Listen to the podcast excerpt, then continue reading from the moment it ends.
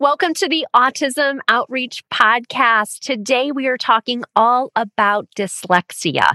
And we're also talking about how to embed literacy within our sessions. So if you have students who either have a diagnosis of dyslexia or you have students who are having trouble and struggling with reading, writing, spelling, speaking, and comprehension, you are going to want to listen to this episode. Jeanette shares with us, I have Jeanette Robert, who is a fellow speech language pathologist she shares with us how to embed literacy into our sessions, and it's really great information for all learners. So we also talk about what does a multisensory approach to literacy look like? Uh, what is the role of the speech language pathologist when we're supporting students who are struggling in, in these areas?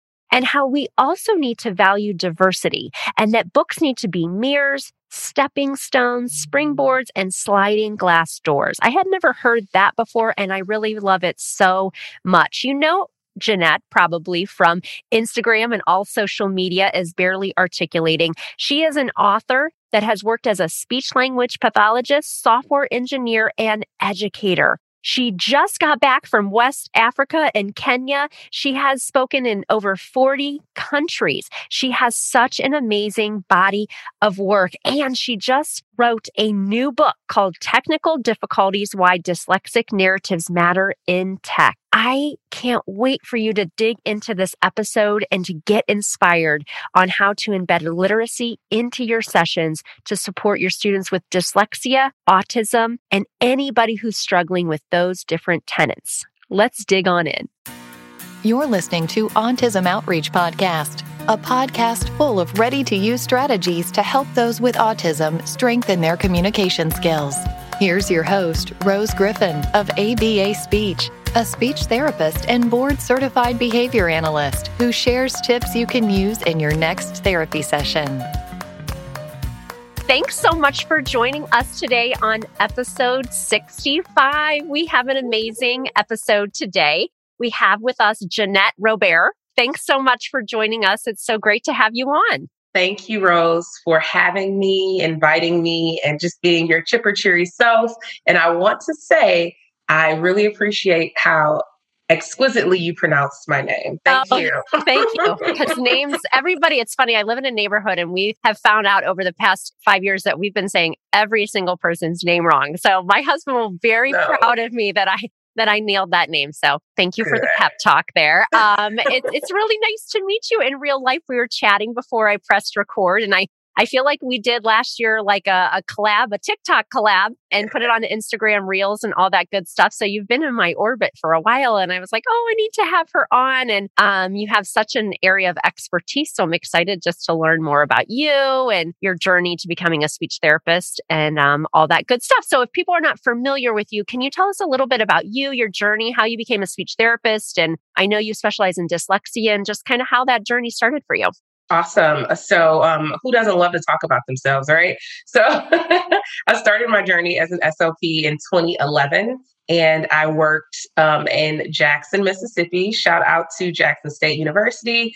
And um, with that in mind, my caseload at the public school was primarily students that had language based learning disorders.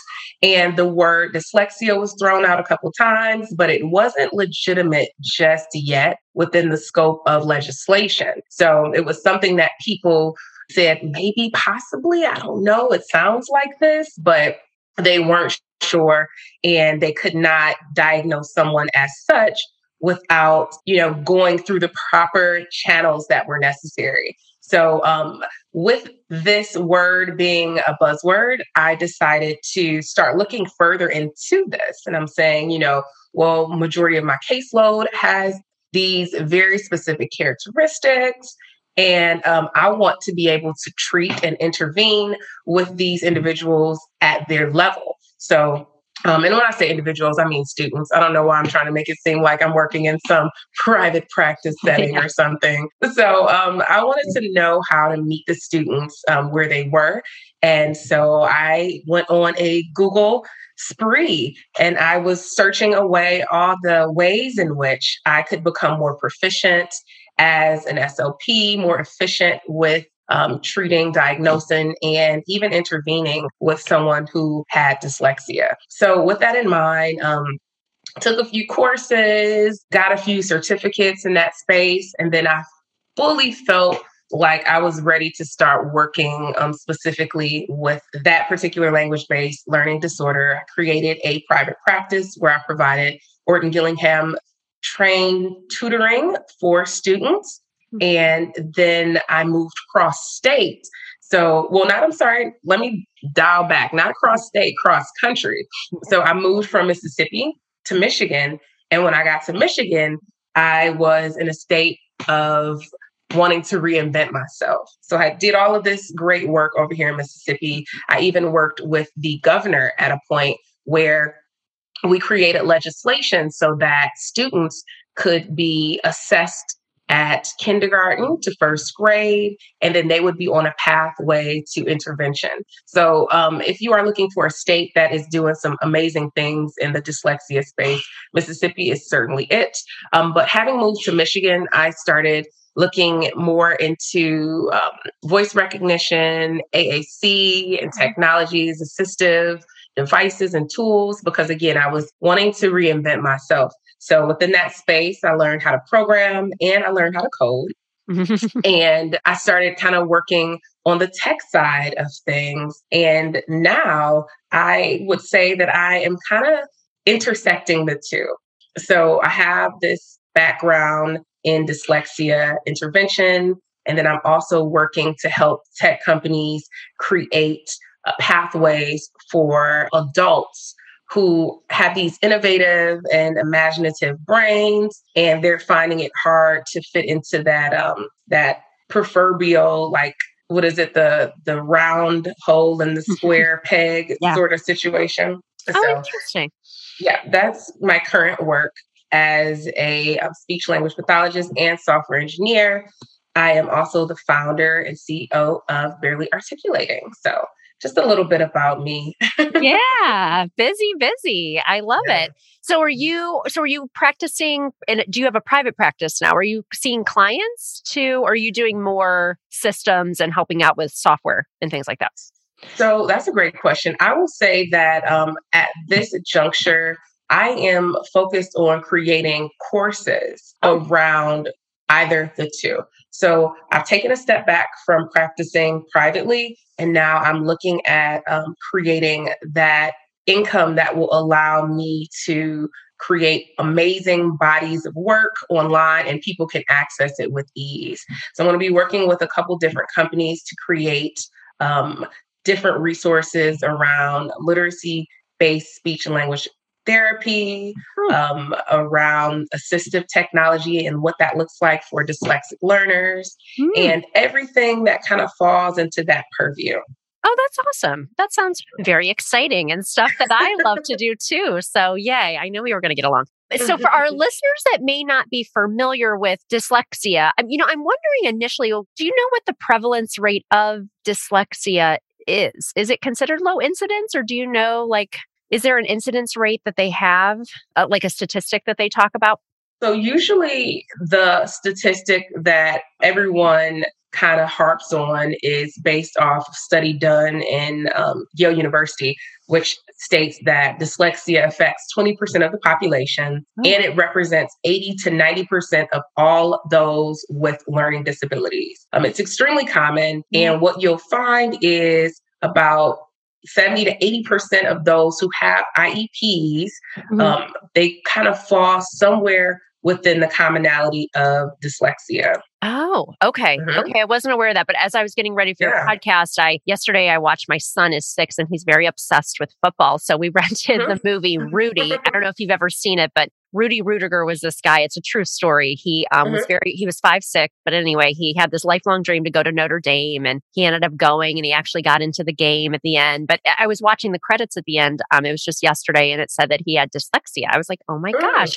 And it's so interesting that I was telling uh, my daughter that I was doing this podcast today and what your area of specialty is. And she said, you know what? My teacher actually has dyslexia and she got bullied for it in high school. You know, like she was just telling mm-hmm. me this stuff. I was like, oh my gosh, I didn't know. So, I mean, mean, yeah. the fact that you're saying that it really does affect a lot of people, I think it's something mm-hmm. to really talk about because I feel like it's not something that I've really had a lot of coursework in. Or I know you said Absolutely. that you started doing your own research and that's mm-hmm. how you started specializing in it. That was kind of like me for autism. You know, I was like, what am I yeah. doing here? How can I help these kids? But for listeners, can you explain what dyslexia is? Like what the characteristics of it are? Absolutely. So first I want to say that when I said I love it about your daughter's teacher, it's because that transparency. I love that when teachers and um, SLPs, OTs, PTs, the whole gamut of us are just being truly authentic with our practices and we're letting our students know, hey, these are some areas I struggled in. I think it gives us more of a actual factual relationship with them. It, it helps them see like we're human too. Mm-hmm. So, if we're defining dyslexia, I will say that it is a combination of characteristics, and those characteristics can include reading, writing, spelling, and speaking, as well as comprehension. So, a person with dyslexia is going to struggle with those particular tenants. Um, usually they have normal vision and intelligence. And some symptoms could include um, late talking, learning words very slowly, and a severe delay in reading if reading is not taught in that multisensory way. When I talk about multisensory, I'm meaning that you're including all of those senses that are pathways to the brain. So you are providing them with an opportunity to manipulate the sounds. You are providing them an opportunity to say the sounds, to see the sounds, to hear the sound, you know. So all of those bases are covered. And it's not just a sit and get situation when you're teaching dyslexic learners to read. Okay. Yeah, yeah. You know, I remember when I worked down in Austin, Texas, I worked in this amazing, so I, I live in Ohio now, a suburb of Cleveland, but, and that's where I'm from. But me and my husband, when we got married, we lived in Austin, Texas, and I had this really cool job as an autism facilitator, but it was a 35 school district. So we had mm-hmm. just this amazing programming because it was just so large. And I remember that certain campuses had a program that was geared towards students who had dyslexia. It was like very specific intervention and so I feel like I haven't really worked with a student who had that diagnosis all the way you're talking about it. I probably have, and maybe they didn't diagnosis, right? Who knows? But what is the role of the speech therapist typically? I guess, do you think that there's a lot of kids out there that maybe have dyslexia that is goes undiagnosed? Is that something that they talk about in the field? Absolutely. I believe that there are tons of SLPs who have children on their caseload, especially in the education setting, and they are not quite aware of how and how to, to treat and intervene with this language based learning disorder. And I think it truly stems from us having not enough of this information imparted on us in graduate school. So, a lot of the coursework that we took in undergrad and grad school was not about dyslexia specifically. And I think that that did create a barrier as we're going out and we're working. Now, truth be told, after you get out of college and formal education, you are not expected to know everything. You know, there are going to be some things that can take you off your mark. There are still things to this day when it comes to swallowing that I'm like, listen, that's mm out of my wheelhouse. Like, right. I can provide the anatomy, but that's probably where good, it's going to end. Good for, for you. I'm done with that. And there's just certain things I do. You know what I mean? Like, but yeah, no, it's, I don't think people outside of our practice understand how broad our scope is. So I know that, you know, I, I am on uh-huh. Facebook some and some of the groups I'm in. I was actually just talking with some people in the middle school, high school um, SLP, and they were like, I, you know, I have this advocate and I'm in a meeting and, you know, they're, eh, you know, being so cruel about some kind of vocabulary goal. I was like, oh my gosh, I just went through that this year. I think sometimes when we meet people from outside of the SLP world, they are confused on maybe why a speech therapist doesn't understand like dyslexia or why a speech therapist doesn't understand feeding or why they don't mm-hmm. understand mm-hmm. autism or don't feel comfortable with it. And mm-hmm. we just have such a broad scope that I feel like you learn so much in graduate school, but if you're going to specialize, that that really does happen outside when you're in the field because it's just mm-hmm. so broad what we do. And you know, I think there should be more conversations around creating specializations I don't think that that was even an option for me. It was just go out in the world and be yourself and do what we taught you. It's like, well, wait, I still have questions. yes. so yes. I was just going to say, I definitely believe that there should be um, professors that are helping us hone our specialties. If at the the very least, if they don't teach us these specific things about like dyslexia or dyspraxia, then they should certainly be kind of the ones to, to prod and, and push us so we can do it all in, you know, all in graduate school. When we get out, we mm-hmm. might be a little more ready to mm-hmm. tackle these things as they come to us. So I will say that while the teacher is trained in instruction, because I think about teachers versus SLPs, the SLP is trained in intervention.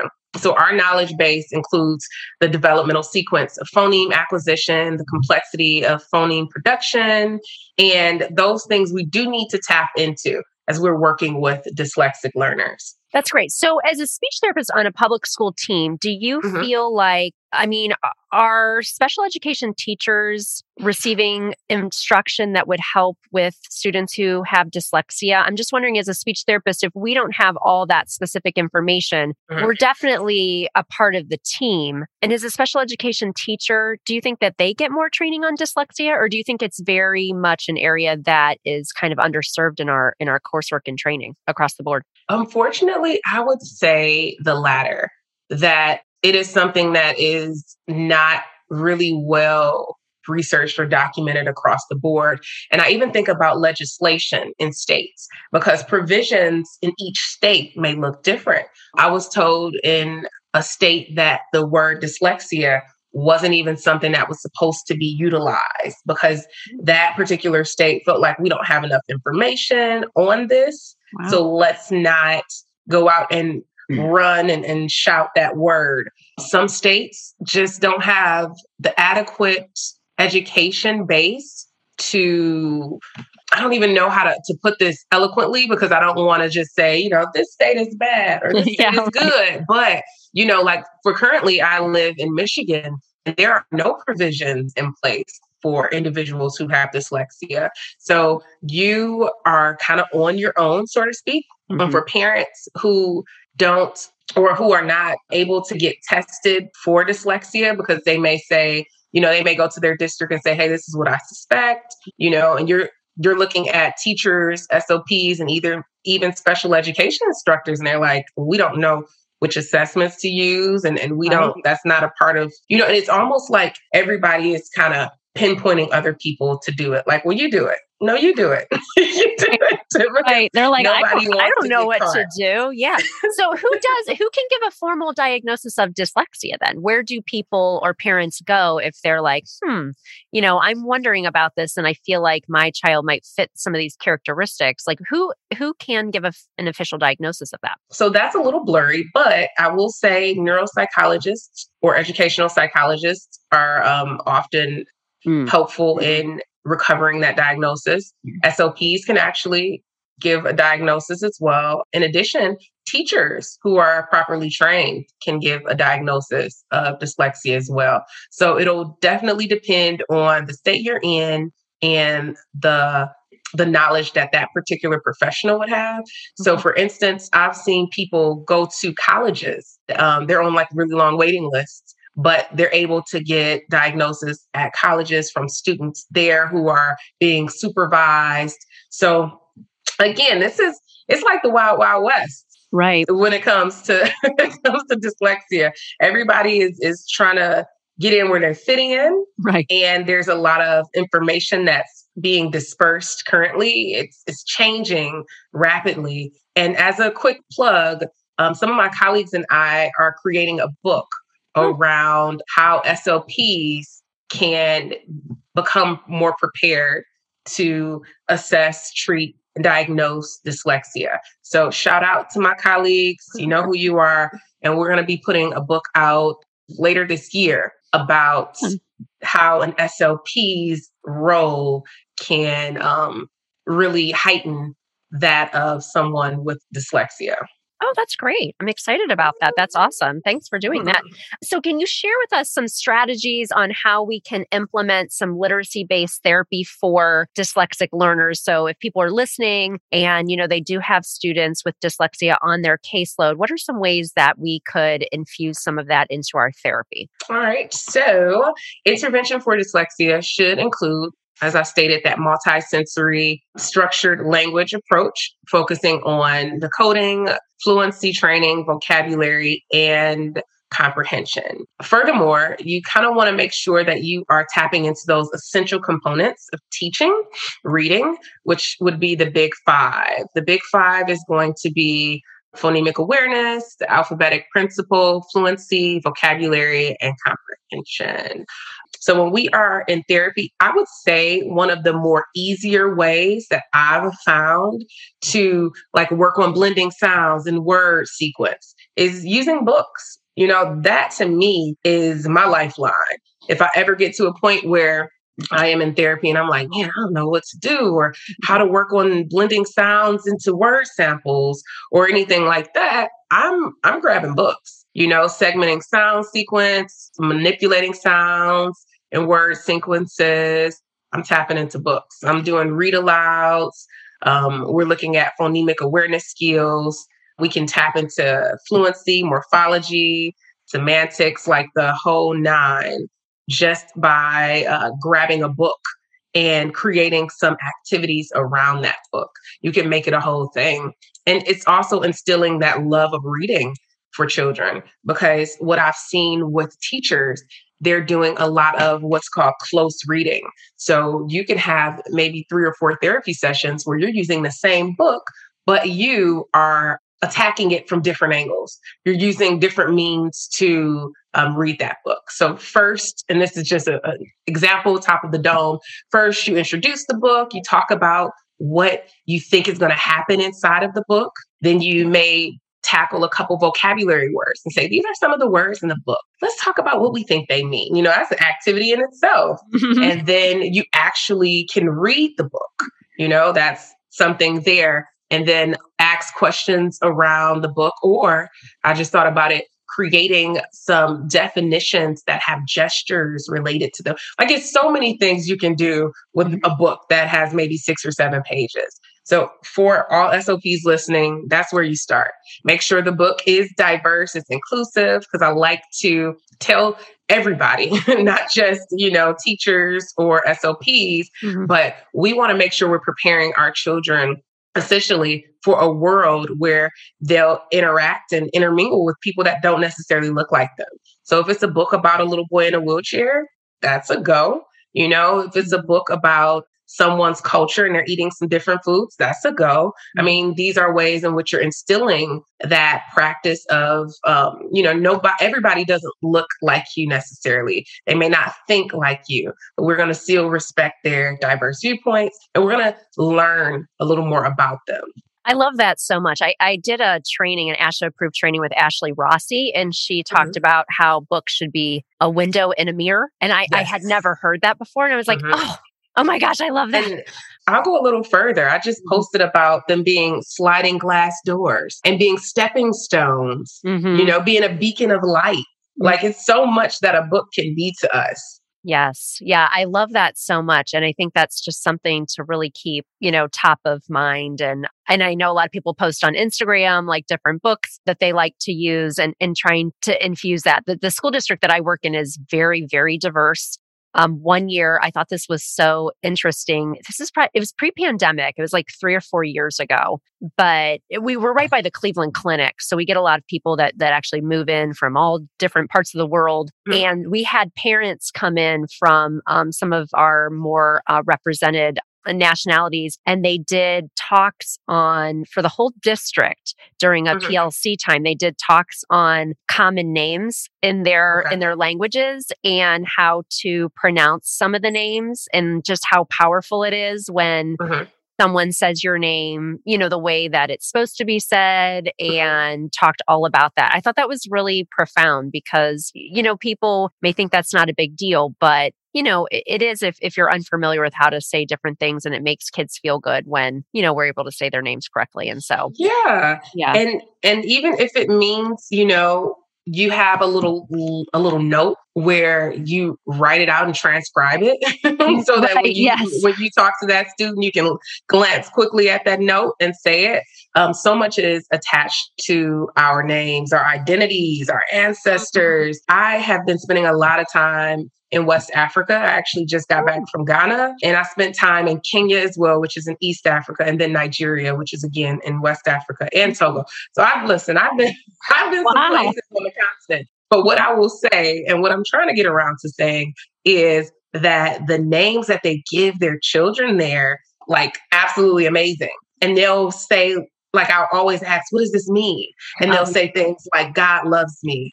And the name could be like Femi Oluwasewa, you know, something Yeah. that's just like, whoa, this, yeah. this is next level. Right. So um I'm a big fan of the fact that, you know, our names and, and I don't know if in America, because I, I definitely identify with American culture. My Yeah. father is Liberian, but um I don't know if we really appreciate names as much as our counterparts overseas right. appreciate names. Like they attach meaning and sacrifice and, and wonderful things to these names. Like this means leader, and this Mm-hmm. means son of mm-hmm. the most high. You like, Yeah. and, and what does my name mean? I know. You're like, oh, that's so deep. I'm feeling very, I'm not feeling deep right now. My name. Yeah. I don't know. Yeah, uh, well, Interesting. I did Google. I did Google my name. So Jeanette means gracious. And I said, Okay. okay, I can get with that. I can. But then again, how much can you really find from a quick Google search? I know. And, and,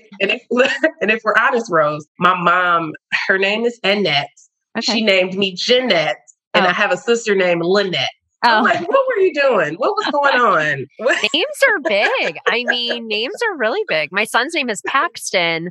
I'm Okay. Italian, so my maiden name was Okay. Donatelli. I used to love that. My name's Rosemarie Rosella Donatelli. So I I really love that. Thank you. I really love being very Italian. And we were, I always loved the nickname Pax, and that's what we wanted to call my son. And we were going to name him Pasquale, which is a very Italian name. And then last minute, and we didn't tell anybody because when you tell Mhm. people the name, you don't want any kind of like facial, like, oh, yeah, that's, we love that, you know? And so we ended up naming him Paxton. And now we don't even call him Pax. That was the whole goal.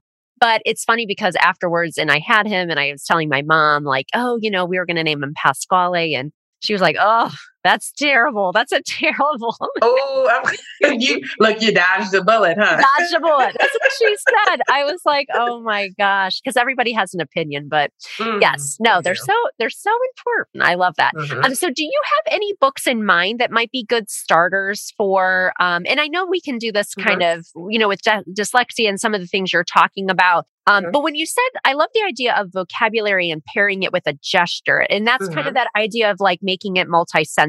Would that be an Right. example of of that? Do you have like a favorite? I mean, because I know when I talk about autism, I have like some favorite books that you know, like I always talk about when I go live and things like that. But if you have like a starter book or something that is one of your Mhm. favorites where you use this multi-sensory approach, what would uh, one of those books be?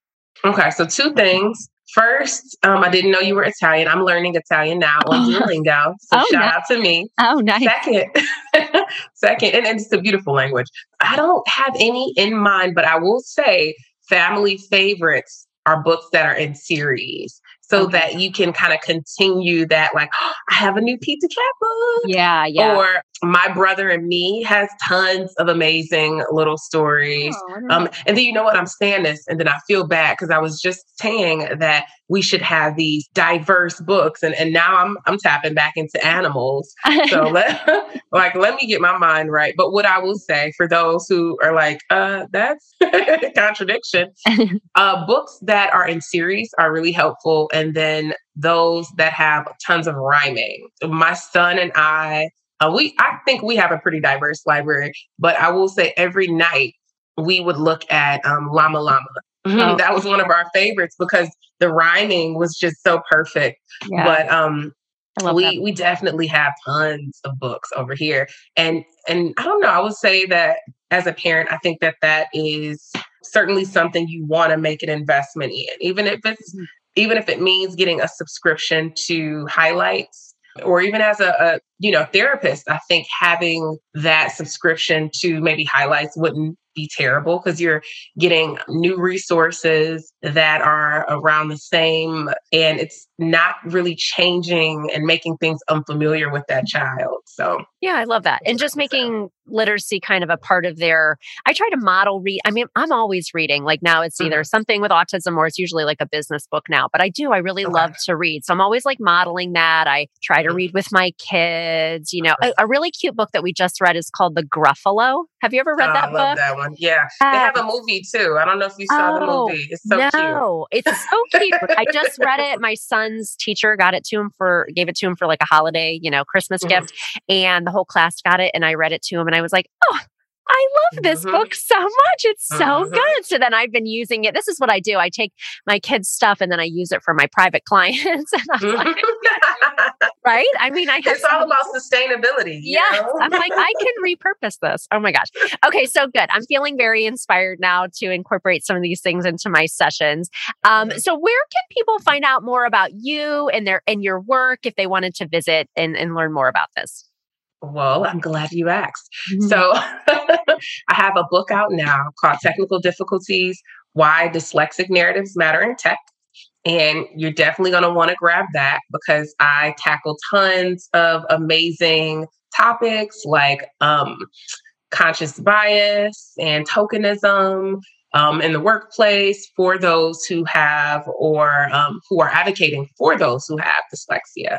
Um, next, I am on Instagram, Pinterest, Twitter, Tumblr, and TikTok. You simply need to type in Bearly Articulating, and that's going to be like the actual bear, B E A R L Y articulating. Um, let's see, I have tons happening on TPT. I release uh, resources very frequently.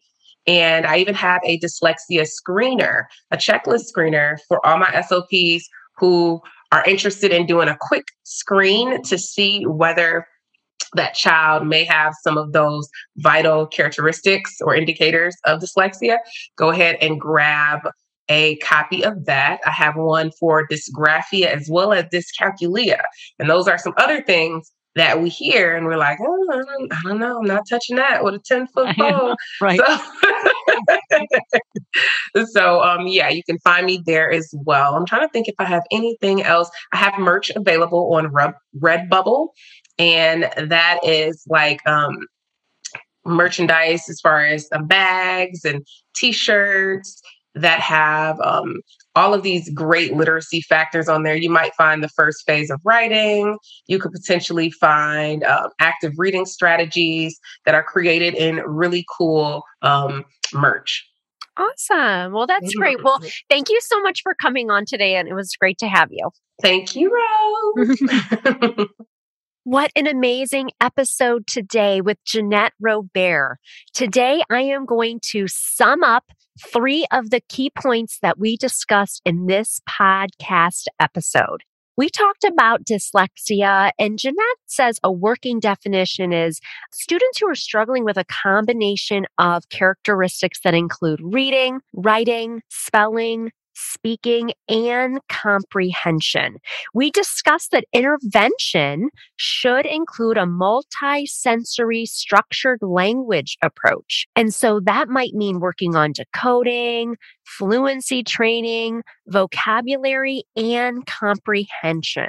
The third take home point is that we really need to use books that are inclusive and value diversity. And so this would mean books that need to be mirrors, stepping stones, springboards, and sliding glass doors. I love that so much. And I've always been analyzing my bookshelf and what I am sharing with my students. I wanted to end each episode with a couple highlighted key points, and those are the ones that I wanted to talk about today. I hope that all the information that you take from the Autism Outreach podcast each week when a new episode drops on Tuesdays is actionable and that you can use it either in your therapy room or with your own children at home. Make sure that you subscribe to the podcast so you don't miss an episode. And I'll see you here next time. Remember to keep things fun and functional. Thanks for listening to Autism Outreach. If you enjoyed the show today, make sure to subscribe so you don't miss an episode full of actionable strategies you can use in your therapy room. Write a review too, that would mean so much to me. I always love hearing from you. Have a specific topic that you want included on a future show? Reach out over on Instagram, ABA Speech by Rose, or visit me at www.abaspeech.org.